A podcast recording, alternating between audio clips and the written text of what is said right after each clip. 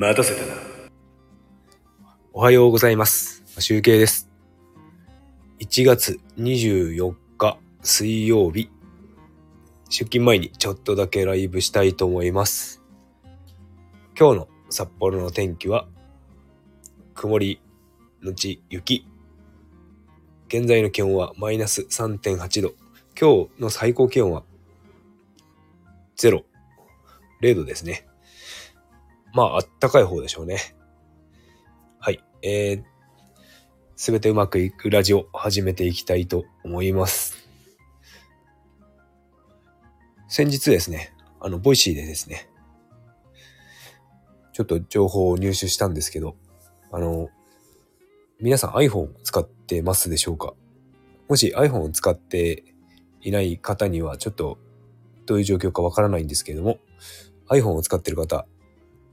あの、アプリ立ち上げた後、使い終わった後、どうされているでしょうか？あの、以前までですね、あの、使ってない iPhone のアプリを、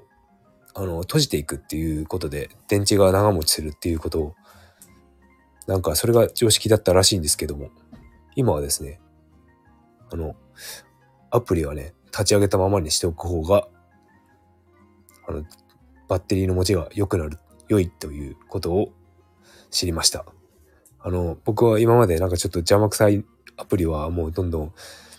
タスクキルっていうんですけど、あの、アプリのね、常駐しているのものをどんどん消していくという作業をパッパパッパやっていたんですが、それがね、あまりにも良くないらしくて、アプリをね、そのまま常駐させておく方がバッテリーの持ちが良いというの、ということらしいです。それはなぜかというとですね、最近の iPhone はですね、性能が良くなりまして、良くなってきて、きたのかな？なので、あの、立ち上げて、あの、バックグラウンド、バックグラウンドで立ち上がってるアプリはですね、あの、ちゃんと電力の消費を抑えてくれるということで、それよりもですね、アプリをね、起動する方がバッテリーを食ってしまうと。そういうことらしいです。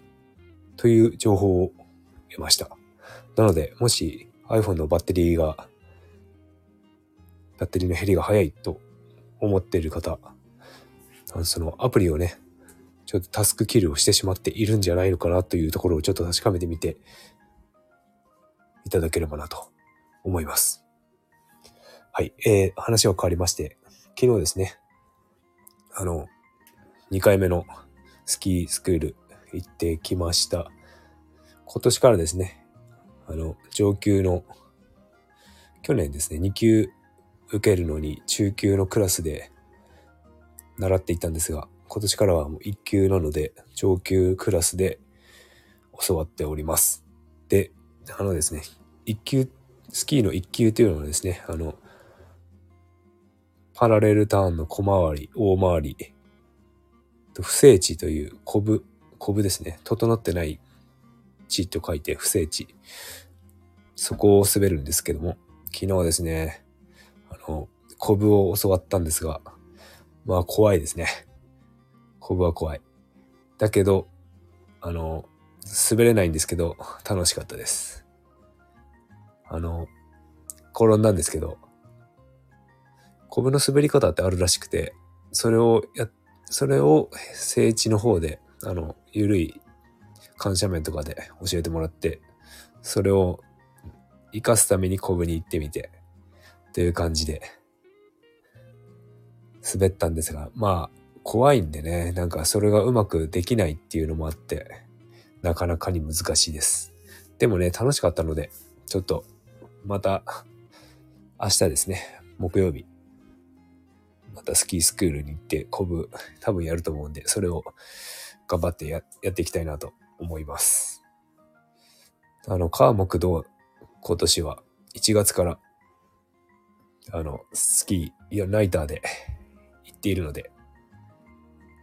ちょっとね、頑張って、一級取れるように練習したいと思います。それでは、良い一日をお過ごしください。マシュウケイでした。バイバイ。